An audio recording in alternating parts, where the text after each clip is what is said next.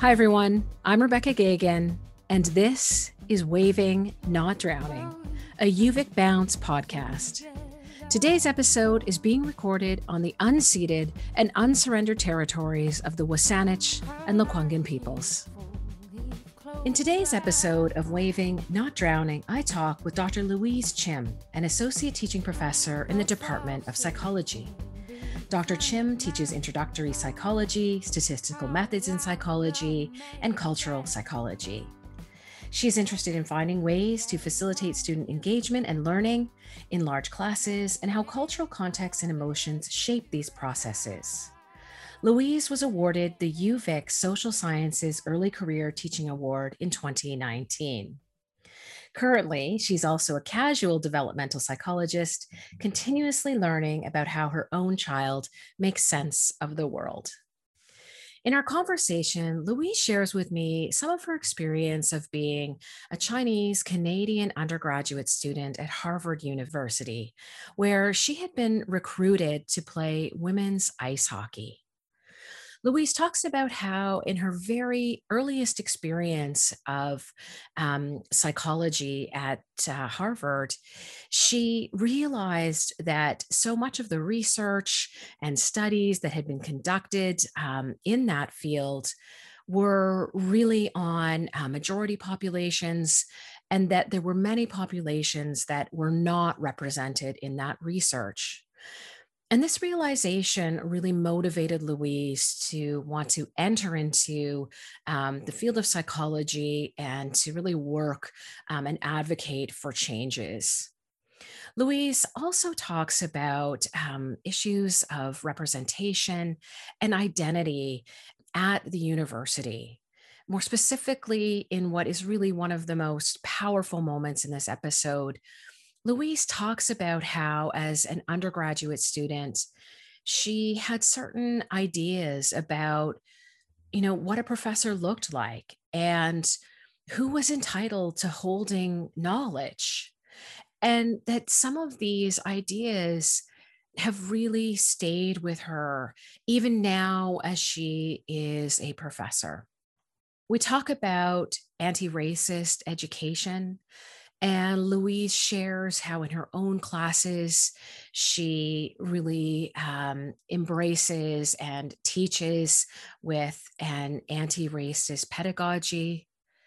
But importantly, Louise also uh, reminds us and acknowledges that there is still so much work to do, and that students and professors alike need to relentlessly investigate, interrogate, and examine our own assumptions, our own stereotypes that we hold, and that this work must be ongoing and rigorous in order to really um, engage in anti racist pedagogy.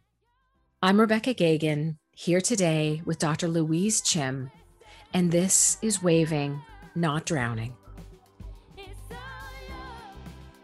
Hi, Louise. It's really uh, so wonderful to be able to talk with you today. How are you doing? Hi, Rebecca. Yeah, I'm just really excited to be on this podcast. I've heard really great things about it. So I'm, yeah, I'm, I'm happy to share, share my story here.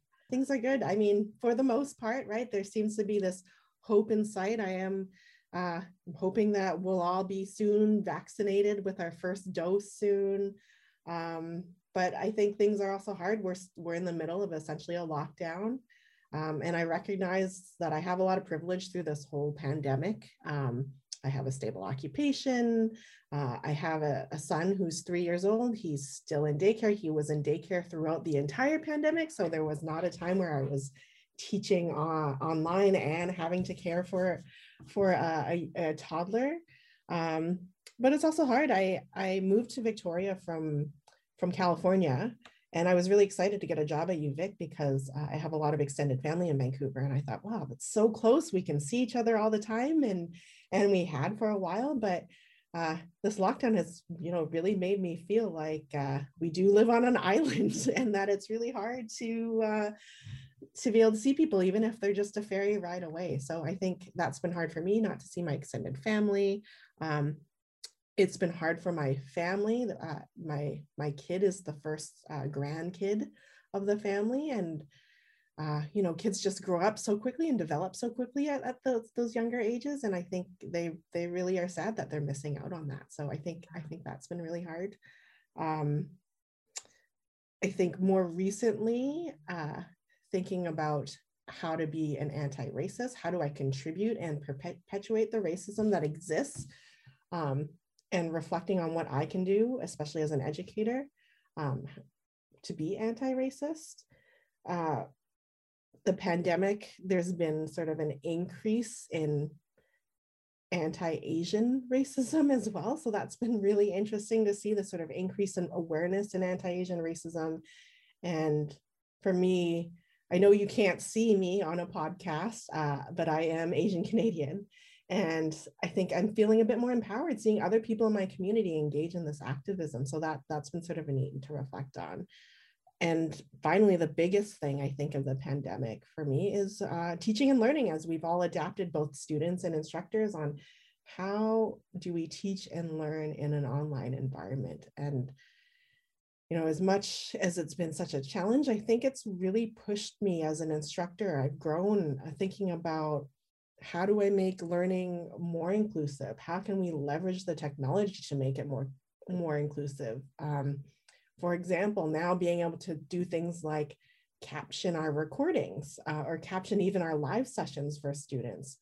Um, this notion of not just lecturing that we know that zoom fatigue is a real thing and lecturing is, is uh, listening to a lecture online can be quite uh, challenging so mm-hmm. providing different ways of learning the material that's not lecture based so even though it's been a really hard year of teaching and learning i think we can take a lot from this and we can grow as instructors and we can grow as students mm-hmm. that hopefully will bring forward in the ways that we teach and learn um, a lot of people said, Oh, I can't wait until we go back to face to face. It can be normal again. Hmm. And right. Um, someone I follow on Twitter, uh, her name's Viji Sathy.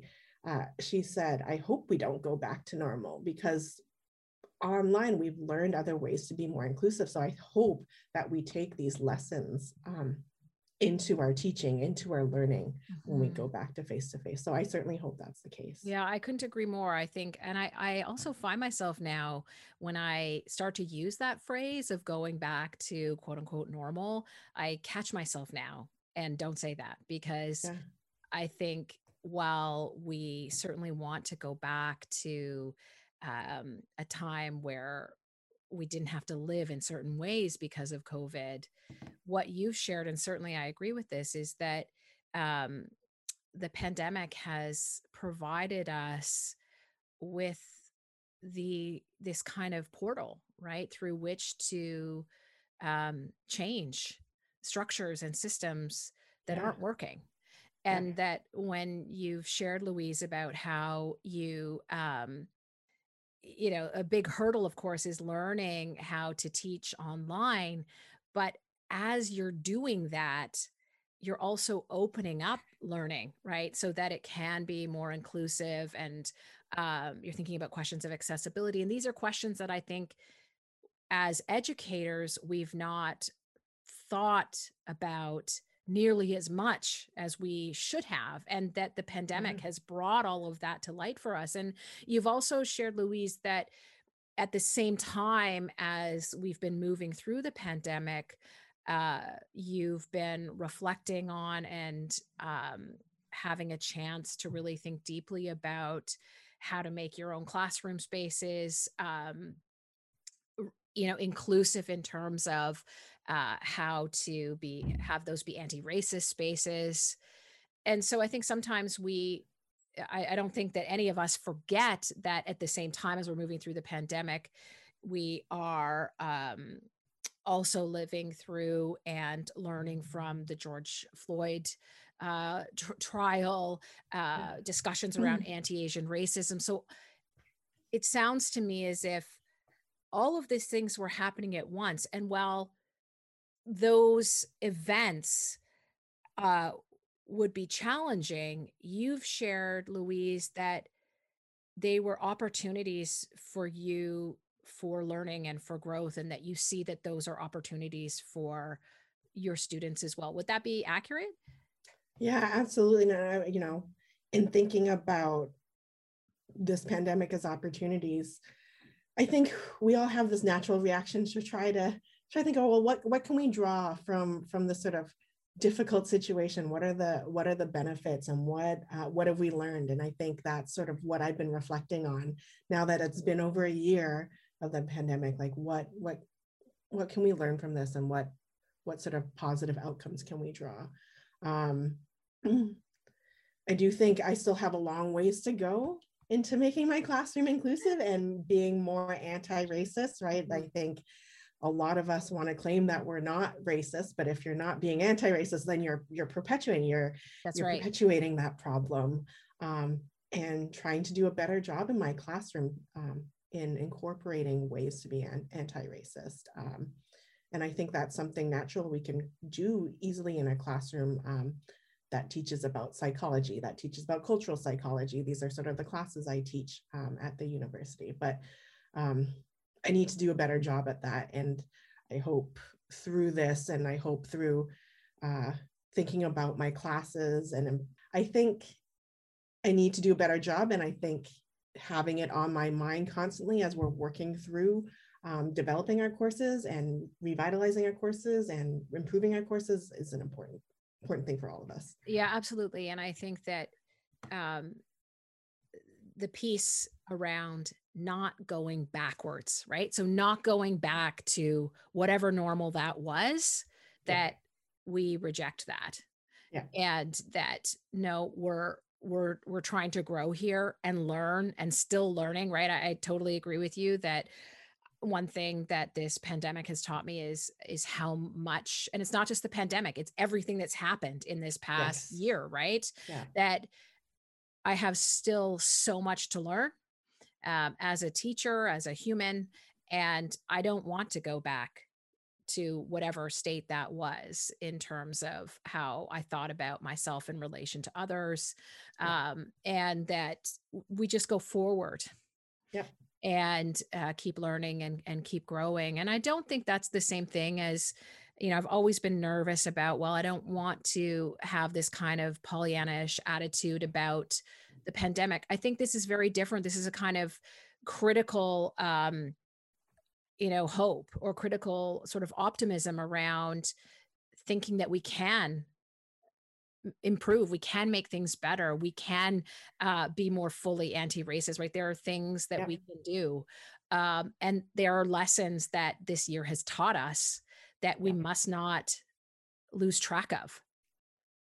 Absolutely. So um, and i recognize the role that students play in this too that's right. great because i think students in our classroom they're teaching us they're, they're teaching us about these things and and calling us out when yeah. when maybe we make mistakes and that is fantastic too and that's how we learn so that yeah. is absolutely how we learn and so yeah. um, louise you provided a very nice segue here because i want to talk to you just bringing us back to thinking about students and of course you know that uvic bounce is uh, really it's faculty led but it's um, student centered so it's about how to um, you know support students by sharing faculty stories of their own experiences as students yeah. um, and i have you know wanted to talk to you for so long in order to just hear more about your experience as a student maybe some of the difficulties and challenges you had and uh, i'm hopeful that you you might be willing to share some of that with us today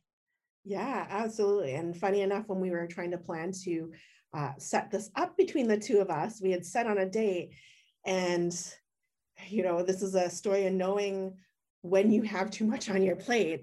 I had to i had to email you rebecca and say i you know i thought i would be done with the end of term by now but i'm not and i'm completely overwhelmed and i want i i felt bad about it but i wanted to um, make sure i took the time to uh, prepare myself for this podcast. And you know your reply was great like don't even worry about it. Like i completely understand. We can schedule this reschedule this for another time. And so um, it's, it's a constant reminder to ourselves like hey sometimes we have too much on our plates and it's okay to say no or it's okay to push something off uh, to later.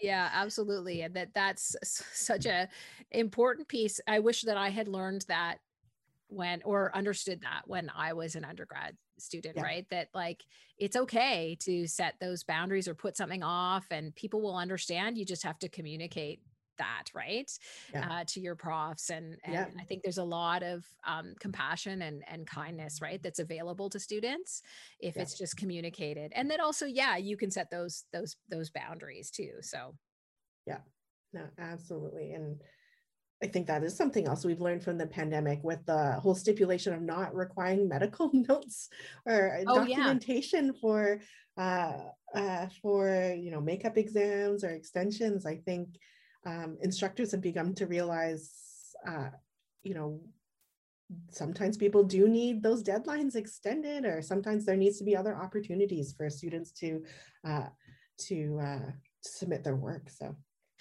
and that uh, you know, again, we are starting to as a community as a as a campus start to make those important changes around yes. um ex, you know n- not needing those kinds of things and that we can there can be extensions there can, without uh, medical notes and things like that right that we can make room and make space for people. So right. louise did you do your undergrad in the states? Yeah so uh, you know I, i'll talk a little bit about my experience as a student um, and i'll preface it by uh, by just giving a little background of uh, who i am. So i uh, I'm Chinese Canadian. My my parents immigrated here in the 1970s, uh, so before I was born, um, to uh, uh to Manitoba, um, and then they started moving further uh, towards BC. So then they moved to Alberta, and that's where I was born. I was born in Edmonton, Alberta, and then I grew up in uh, in Richmond, British Columbia, which I know some of my students also grown up there. We've sometimes connected about like which high school did you go to in Richmond or, or you know these days i have friends who are now teachers in high schools in in uh, in British Columbia in the Lower Mainland, and they'll say, "Oh, you were uh, you were you were at the same high school as my you know whatever teacher." So that's that's been really oh, interesting. Wow. Um, so I grew up in British Columbia. I grew up in in, in Richmond, and um, and you know did fairly well in school. Um, and I was lucky enough to go to school in the US and have those opportunities for learning in a different cultural context. So um, I went to school at uh, Harvard College, which you know people have sort of connotations of the types of people who go to very prestigious universities like Harvard.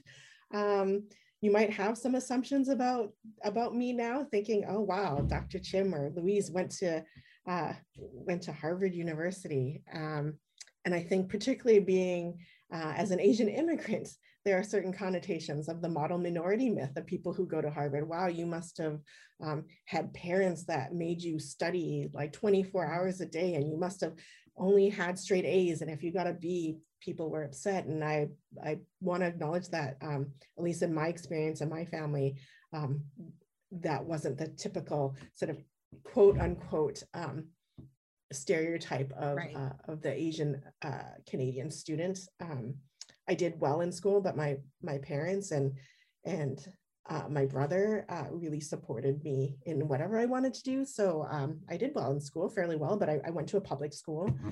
Um, I did play the violin. I think that's also a, a stereotype of, of Asian Canadians uh, and Americans that you play some kind of musical instrument, particularly violin or piano. Um, I will also say I played the baritone saxophone though uh, in, in, high school, which is uh, sort of different there. Um, and I also played ice hockey growing up. And so, um, and it just happened to be these, these combination of, of things that I did in high school um, led me to apply to Harvard. Um, in particular that I played ice hockey and actually uh, my brother was one of my coaches for ice hockey. Oh, wow. He's he's seven years older than me. Um, and so he really supported that piece. And I, I managed to uh, get recruited to go to Harvard to um, not only go to school, but also play on the ice hockey team. So, okay. I had no idea that Harvard yeah. had like a, a women's ice hockey team. Harvard has a women's ice hockey team. Um, yeah, ice hockey is quite uh, big on the East Coast of the US. Um, Harvard also, this is something that made me feel intimidated with it. We have Olympians. We had Olympians on our team that played on the women's Canadian national team as well as the uh, American national team. Uh, so it was quite a strong program wow, I. I had no idea, Louise. Yeah. so that's my secret talent that people don't expect out of me, I guess. Um, I was nowhere near as good as the Olympians on our team. Uh, so don't think like, oh, you know, Louise could have made it to the Olympics. I was nowhere close to that. But um, I did get to play with, with these amazing athletes and people. Um, so that was really interesting. Um, so yeah, so my student experience might be a little different, but uh, with similar challenges and struggles for sure. Um, so at Harvard, I think I struggled a lot with with moving to a new country. I know it feels like Canada is very similar to the US in a lot of respects, but um, I think you know moving to a new country, living in a dorm, being away from family for the first time, and that I think the university culture is very different. Like you, high school. Um, at least at my high school, you, you, you go to your classes, you do your work, but you know these people who um, who are at Harvard, that culture, they were just amazing human beings who, uh, in some cases, were a lot more prepared for university. That maybe some of them even have already finished a lot of their first year classes and could move on to their second year classes um, through their high school credits. Uh, so I, I, think that was a, a, big struggle. I think struggling with being Canadian, um, also being Asian and being immersed in this entirely different culture. I remember first going there and um, just, you know, just like UVic, they have club days or whatever where you go around and you learn about the different clubs and organizations on campus you could be part of. And someone from the uh, Asian American club on campus was like, "Oh, do you want to join the Asian American uh, club on campus?" And I was like, "Well, I'm not Asian American. I'm Asian Canadian." So what a jerk I must have sounded like. Like I, it's all about sort of that uh, you know asian american canadian identity and i think the part problem was i didn't identify with being american and so that that sort of pushed me off of off of that group. Um, but yeah, as a student, I in my first year, I didn't know really what I wanted to do um, in undergrad. I um, I wanted to be pre med, whatever that meant. I didn't really know what that meant. I think I think I just thought, well, I did well in my science classes, so pre med sort of makes sense. so I did take a bunch of the pre pre med classes in my first year. Uh, but I was lucky in the second semester of my uh, of uh, the first year um, I took a intro to psychology course. Um, and I'd never taken psychology before. Um, and it just, it just opened my eyes. Um, taking intro psych with a very passionate and engaged professor really shaped my interests um, and got me excited about psychology. Um, and so some of you might know, and some of you probably have had me as your instructor for Psych 100 because Psych 100 is a very large class and I teach a lot of it. Um, I feel a great sense of responsibility teaching that course because that was the course that got me really excited about psychology. And I hope at least some students share that um, that excitement and interest and passion after taking intro psych with us. Um, so you feel a lot of pressure, Louise. I do to give that yeah. to students. Yeah, to give them what you had. Yeah. Um, and you know my my intro psych instructor uh, it's uh, Dr. Daniel Gilbert, who has written even pop psychology books. You can see he has like a TED talk that has been listened to, I don't know, probably millions of times. Um, he's a really, uh, really engaging instructor. and so, uh, yeah, it's it's interesting to be on that other end as as a professor. Um, but it, it, shaped my interest and got me really excited about psychology. Um, after taking that in the spring, I was like, oh, I want to be a research assistant. How do I how do I get involved in psychology research? So I was lucky enough. Um, I went back to Vancouver um, for the summer and volunteered in a lab out at UBC, um, and then started volunteering in labs um, in my second year at Harvard. we're lucky enough to have these, and I think we do too. We have um, you get you can get course credit for for working in a lab. Um, and so we do have that here at UVic as well. I think they are Psych 390 and 490, which are independent studies in psychology. And so that gets you uh, a bit more experience in what, what psychology research is like, as opposed to just, just learning it in your classroom. Mm-hmm. Um, but I think reflecting back on that experience of why I was really excited about psychology, I also thought I could make an impact because I, I listened to the different phenomena we talked about, um, particularly in social psychology. And I felt like I was hearing about studies and research that didn't represent my own experiences. Um, and I know, you know, an anecdote is not data, right? That you do have to uh, collect those data and think about, okay, what what does this what does this actually represent? but um, I think it was starting to plant the seeds of recognizing that a lot of the psychology research that we do um, is on samples that are not necessarily representative of the population. Um, first, that a lot of the studies are done on psychology undergraduate students right? So they're doing it as part of the, you know, research bonus participation or class credit, things like that, where that's the population that we study sort of different phenomena. And so how are they represented? They're, you know, maybe more educated than other, uh, than the general population. Uh, we do know also predominantly um, these samples are, uh, are white participants. Uh, so I think taking these classes uh, in undergrad and being a psychology major in undergrad really sparked my interest in um, making sure that our psychology is maybe more representative of, of larger populations, um, of more diverse populations.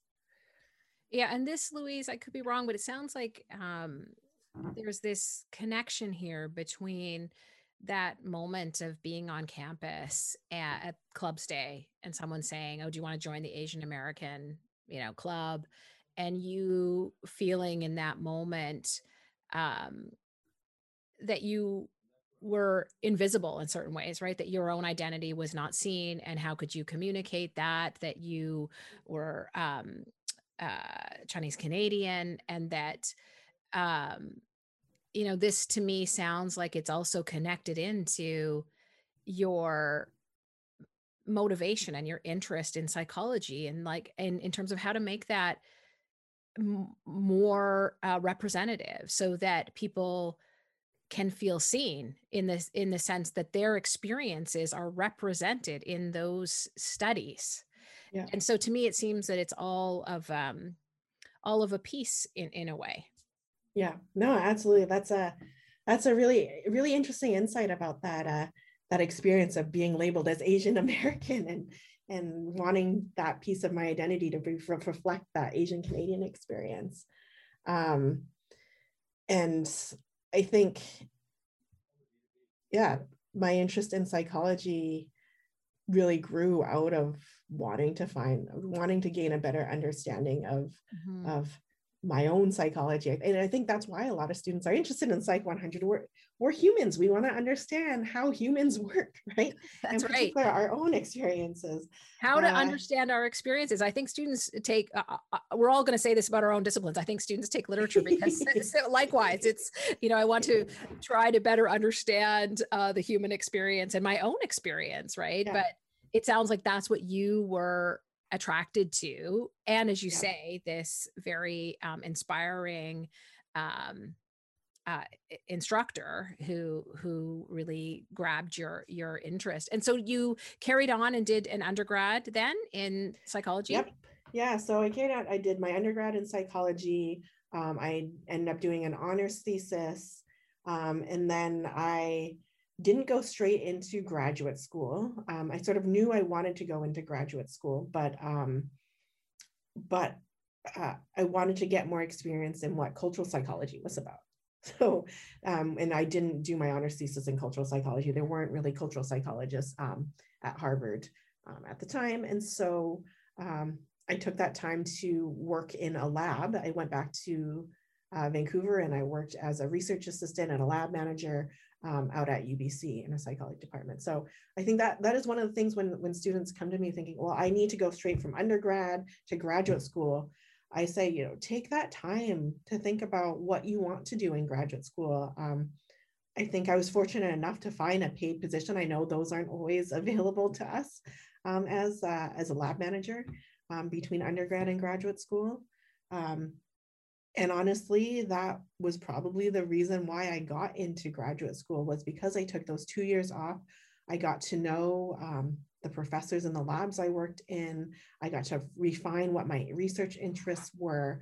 Um, and that made me a much stronger candidate for uh, pursuing uh, my master's and PhD. Um, I also think taking that time to just sort of work and then not be a student um, helped uh, reignite the interest in being a student again. Uh, that sometimes you can burn out a little bit from from uh, from being a student and taking that time off was was really helpful. So I, I honestly, people who are interested in grad school, I do recommend that taking that time to see, okay, well, a, am I really interested in this, and B, gaining those experiences that will that will help you um, help you be a better candidate in in a competitive ex- environment like graduate school because being a student is its own identity in and so there can yeah. be a way in which you inhabit that identity for four five six years of an undergrad and that's sort of what you know and it can it can be so um, helpful as you say to take a step out of that in a way and do something else and be able to reflect and decide if if that's the path that you that you want to to follow because i think there can be a way in which that role of being a student it gets a certain momentum and it feels like well this is what i know and this is what i mm-hmm. do i know how to be a student now right by the end of your undergrad you you probably have a pretty good sense of how to be a student and how to mm-hmm. inhabit that role and i think that yeah. um, it can be a difficult step to sort of pull back from it in order to get some perspective on it and decide if that's right. what you really want or if that's what you know how to do now and so yeah. you just kind of want to keep going with that right so i think yeah. um, uh, like you i always um, encourage students to take just a bit of time to, to think to think about what they want to do and try on some other roles right before yeah. uh, stepping stepping back into it and so louise did you find that you in that time um, or i guess maybe when you went to grad school like did you find mentors that really also helped to push you um, to, to support you going through yeah so absolutely i i don't come from a family that really knows academia right like i think actually, I went to a talk um, maybe last week or the week before, um, showcasing how a lot of academics, a lot of professors come from families who are also professors. Um, and so uh, while my mom is a, a, teacher, she's an elementary school music teacher. so I do have that sort of emphasis on education placed on me. Um, didn't really know much about what it would mean to pursue graduate school in psychology. Um, and so uh, my experience as an undergrad, uh, I think was really interesting. I, I took a lot of courses in undergrad um, in psychology, even most of my electives, I chose to take psychology courses as well. Um, really immersed myself in that. Um, and most of my professors, almost all my all my psychology professors that I took courses from were white men. Um, and I don't know, part of it I, I think about this, um, you know, obviously part of it might be just the lack of representation in academia at the time, and I know it is getting better, but also I wonder if part of it is me having this notion of who has the knowledge that I can I can um, absorb, and it's you know these these white men in psychology who know everything about that, and um, I, I, I, do want to recognize that bias that I might have and other people might have of um, what professors should look like. And I and I do feel that as I'm teaching now, I I wonder if students think that I have uh, I I am I'm able to get them to to learn or can they learn from me uh, given that I'm uh, I'm a woman and I, I, I I am Chinese, like, and, and I was young at the time when I first started uh, in my position at UVic, a little older now, but hopefully still young looking. um, Definitely. but whether students students feel that but so most those weren't the people that I, I got mentorship from the professors felt inaccessible and not necessarily that they were inaccessible it's just that perception you have as a student as an undergraduate student thinking well um, you know the professor won't remember me or the professor or doesn't have time for me um, now, obviously, being on the other end, I, I, welcome students to come to my office hours, and I do want to get to know my students. Um, especially, it's hard to do that in a class of 300 in intro psych. Mm-hmm. And so, the students that I do get to know isn't everyone in my class, unfortunately, but are the students who who come talk to me in office hours or after class to ask some questions. Um, so, where I sought mentorship was from the graduate students, actually um, at the university because those were, uh, as I mentioned, I, I, worked in a lot of labs. I volunteered in labs in my undergrad uh, career. I did my honors thesis.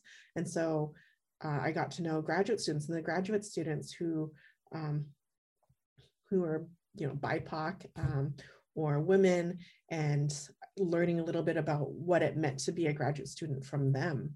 Uh, I remember being um, in, in my honors thesis year, uh, in, in our lab, um, we had something like five or six of us doing honors thesis. So it was a lot of us. So they actually had a weekly seminar for us to talk a little bit about honors thesis, and it was led by graduate students.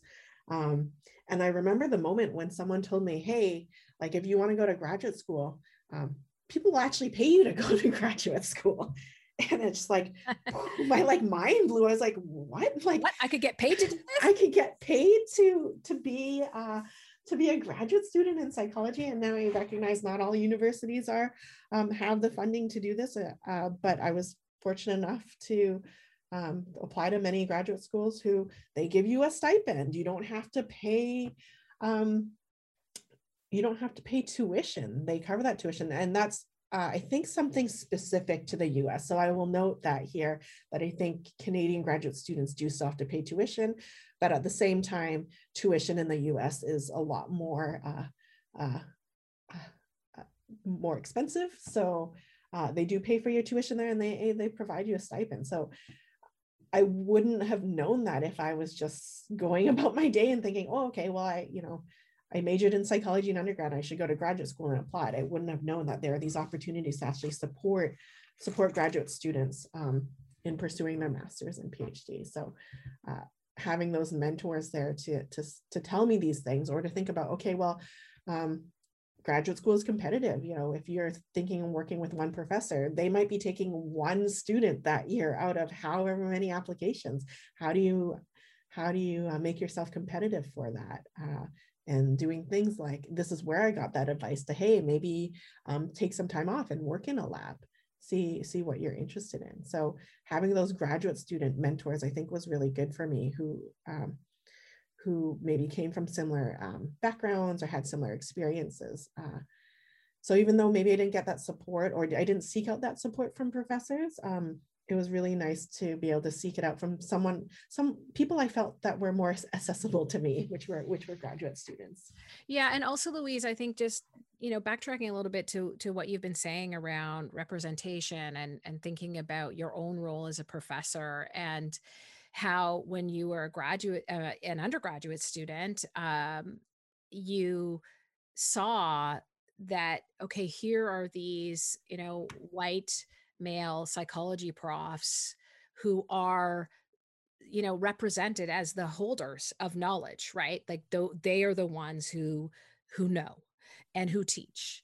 And i think when we go you know and certainly it is starting to change now but the representations as you've said of what a professor looks like.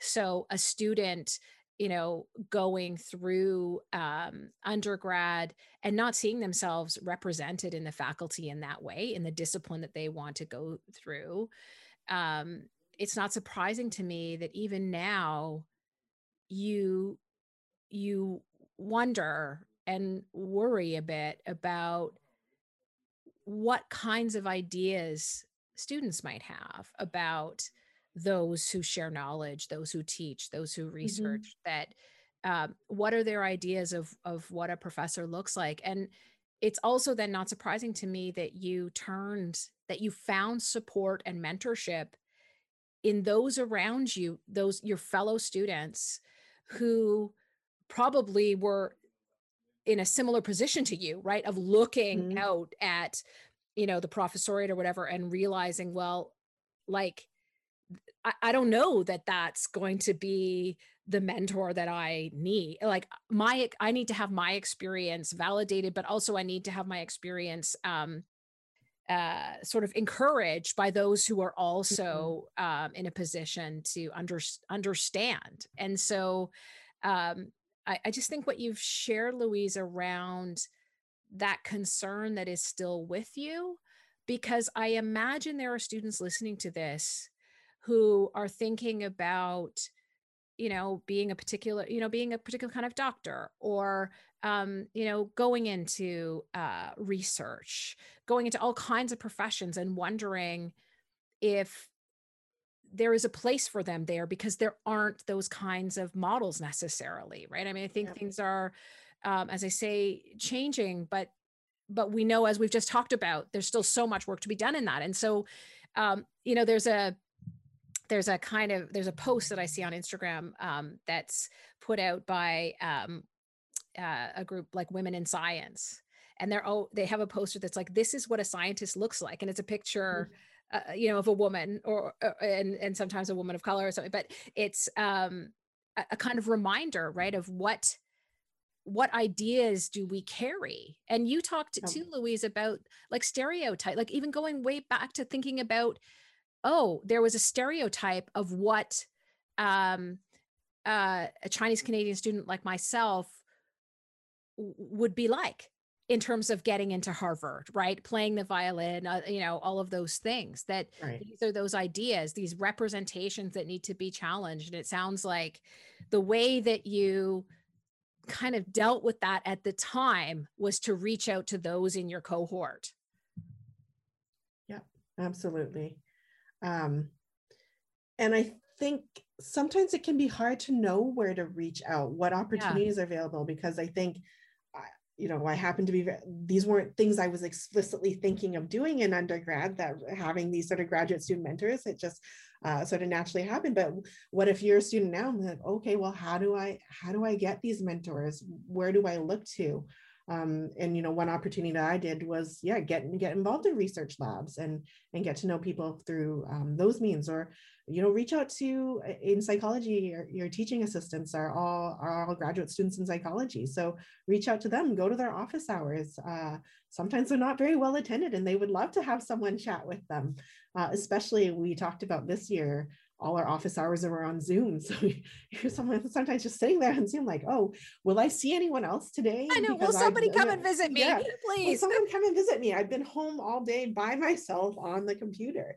Um, so, so our TAs and um, your your professors want to see you. But yeah, if you feel like I, you know, I, I can't go go see my my professor because I certainly felt like that as an undergrad. Um, I will say it's okay to come see see your professors, but if it feels a bit more comfortable to maybe go to see your TA, I, I encourage that as well.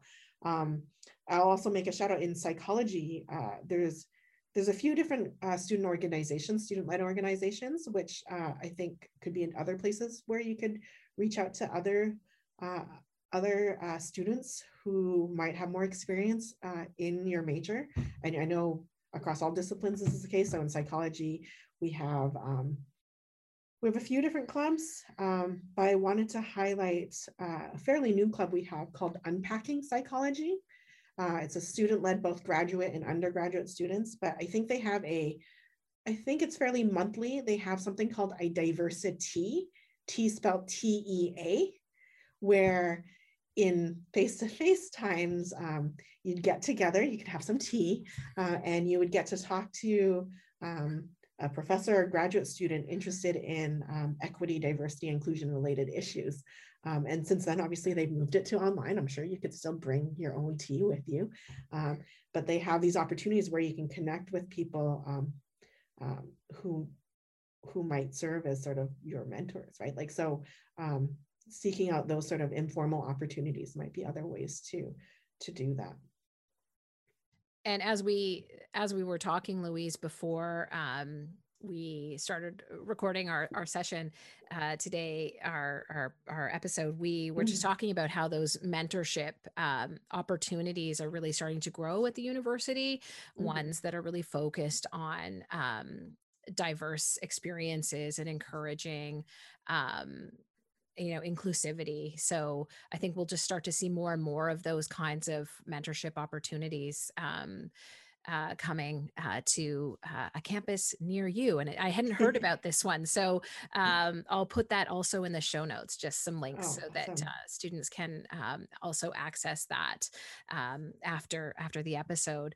So yeah. Louise, um, just, you know, thinking not necessarily about final words, but pretty close to final words, what, um, what do you, you know, what would you want to leave students with in terms of thinking about just uh you know i know we're all learning and so we're still learning and mm-hmm. um everyone i've talked to is very hesitant to say uh, okay i'm not giving advice uh, because i'm still learning too but yeah. if you were to offer i guess some words of support just based on your own experience or some you know guidance um, what might you say to to students whether they're undergrad or graduate students who are um, you know going through their academic journey now yeah so in terms of support just words of advice or support for students based off of my own lived experiences um, i think one thing is to try to find mentors to support you um, but also in exchange, uh, mentor others who could benefit from what you've learned as well. Uh, you know, if you're listening to this and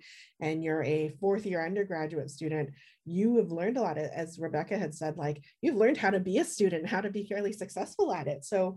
Um, thinking about how even as as undergraduates you can mentor others who maybe think well I, you know i didn't feel like my own experiences were represented in my uh, undergraduate career how can i help support those who might feel that same way, whether it be, um, you know, your race or ethnicity, whether it be maybe that you're a first uh, first generation student, maybe other people in your uh, in your family haven't gone to university, and so coming to university was a very uh, new, interesting cultural experience for you.